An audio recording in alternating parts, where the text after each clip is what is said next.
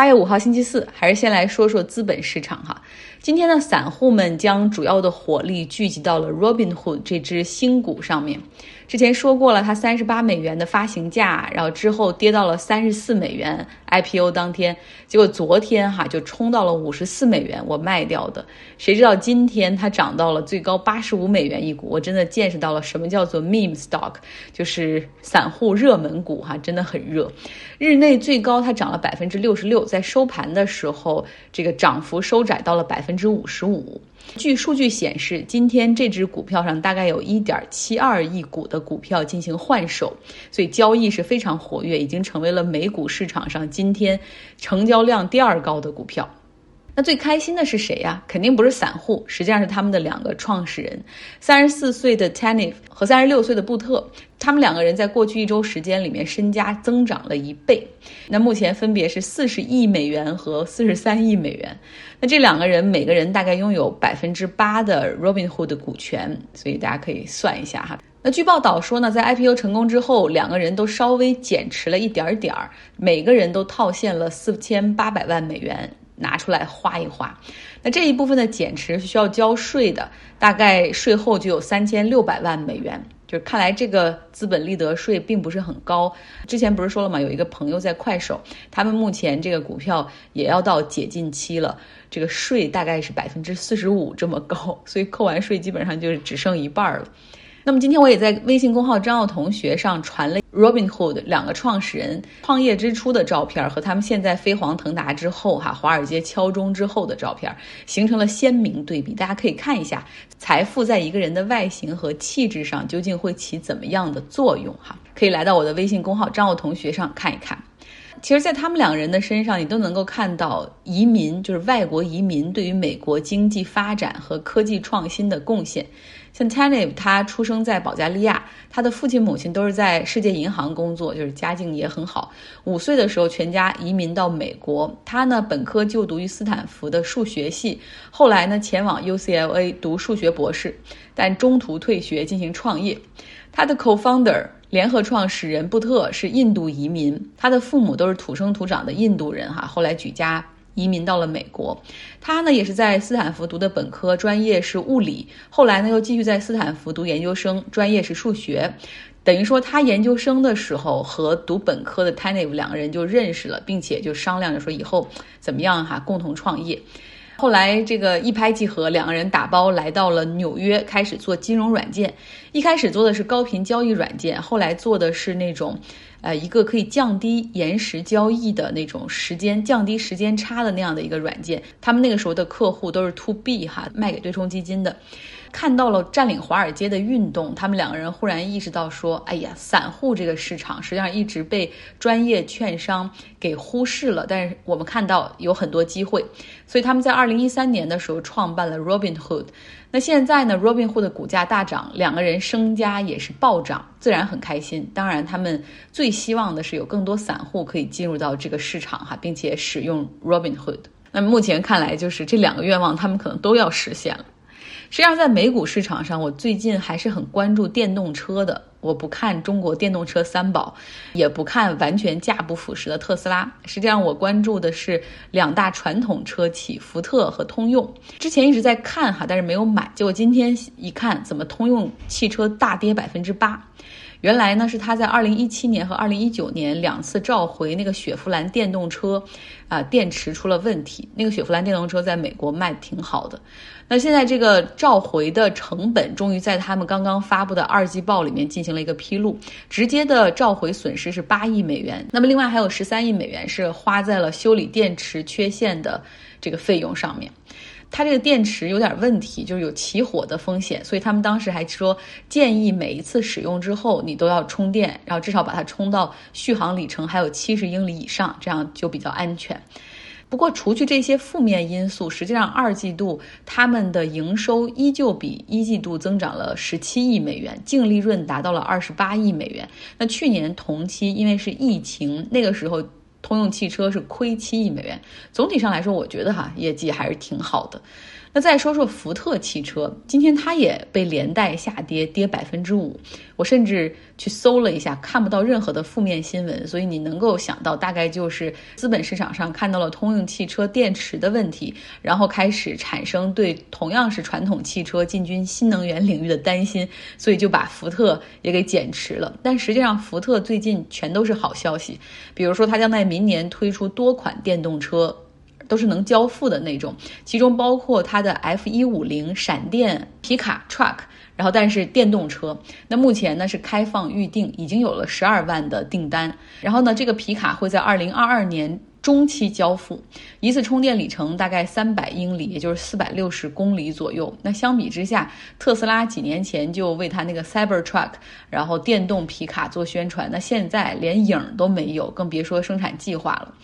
比较看好福特的哈，那么现在芯片的供应还是限制着整个汽车行业的产能，但是你从福特二季度的收入的情况来看，它是同比增长了百分之四十五，所以我觉得今天让它跌百分之五也完全属于市场的那种紧张情绪，应该是会会有好的机会的，所以我又买入十股哈，试一下我的判断。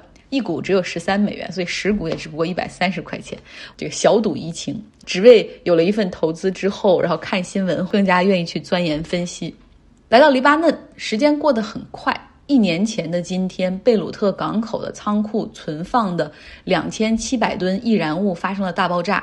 大到两百公里之外的塞浦路斯岛上都能够听到那个爆炸声音，它也造成了黎巴嫩内战结束之后最大的伤亡情况：二百一十四人死亡，六千人受伤，三十万家庭的房子遭受到了不同程度的毁坏。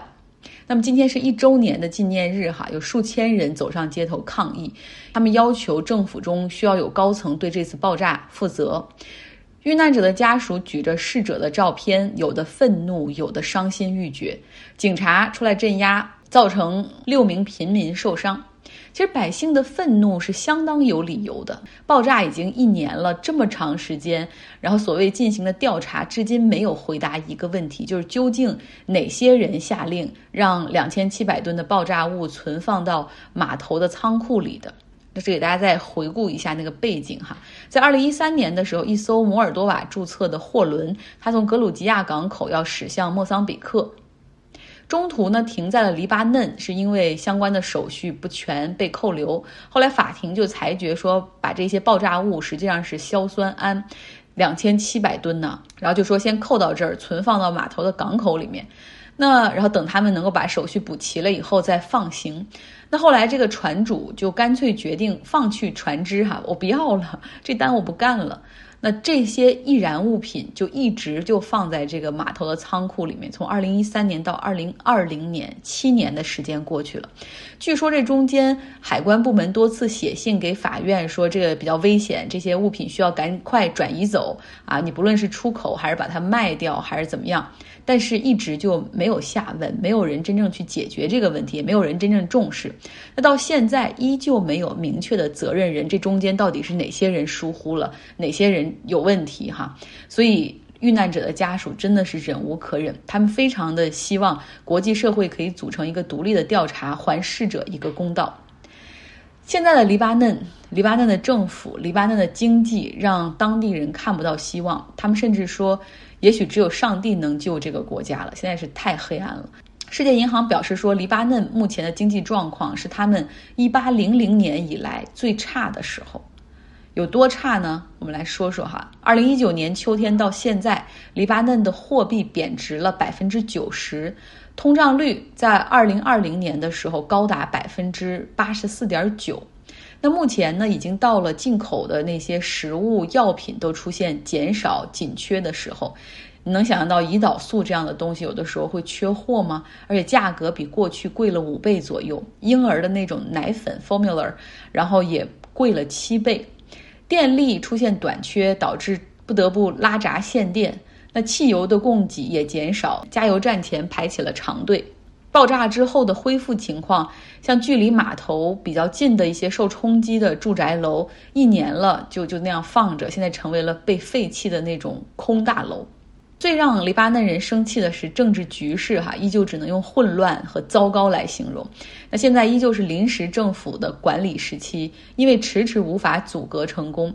现在呢，轮到了电信大亨、亿万富翁纳吉布麦提卡，他来阻隔。他这个已经是爆炸之后的第三个出来阻隔的人了，前两个都失败了。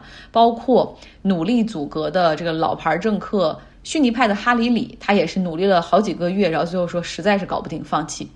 为什么会这样？我们之前也讲过，因为黎巴嫩的人口结构还是比较复杂，是多民族、多宗教聚居的一个情况，所以基本上是不同民族、不同宗教，他们都有自己的政治团体，然后政党，然后出来竞选，然后同时呢要搞这个利益的平衡，呃，相当于是。